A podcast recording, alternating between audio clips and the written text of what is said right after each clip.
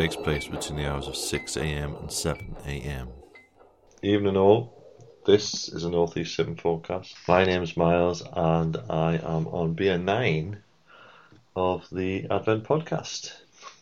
Beer 9 means that it is currently 6 o'clock in the morning on Saturday the 18th of November and I am just about to review another beer. Which to be honest is the last thing I want to be doing, but hey ho, hey ho. This beer is from um, I haven't a clue how to pronounce this name, but Yult of Haarlem Brewing Company, um, and this is the Cry Baby Passion Fruit Edition. Um, fueled by mischief, a monomaniacal mission to brew good beer, we operate on the delirious fringes of hop culture. Not craft, but crafty beer with a sharp, uncompromised tongue from a medieval Dutch brew town Haarlem. We toy with the extremes, decoding beer with hacker's lust for prov- provocation, daring beer from a tiny owl that thumbs his nose at mindless masses. Welcome home, my friend, welcome home. So, I suspect that I'm expecting this to be quite similar to the Totem Passion that I had from To Øl earlier on the night. It's pouring very lively.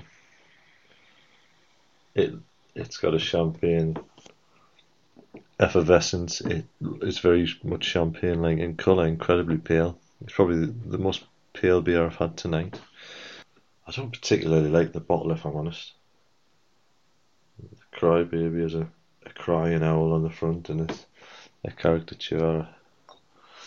Yeah, not really my scene, but uh, let's see what what this is like. Really not getting much at all in the aroma. Maybe it's the fact that I've got a beer brewing in the in the next room, but this isn't giving me any hints. I know passion fruit's not a strong flavour, but uh, I would expect something. Mm, let's uh, let's give it a try. Oh, it, it it's very champagne-esque actually. Dry, very very crisp crisp finish. It's very it's a very thin texture. There's a spritzy effervescence there. There's a a, a life to it, but the, the beer itself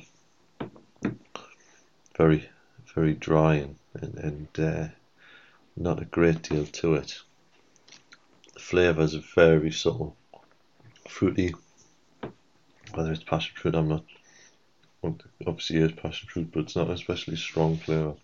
Yeah, this feels very much a a steady away sour, and I'm not particularly enjoying it. I don't know if that, that's coming across, but also it is six o'clock in the morning, um, which is probably working against it. Yeah, I would say that of the beers I've had, this is my least favourite. Um, yeah.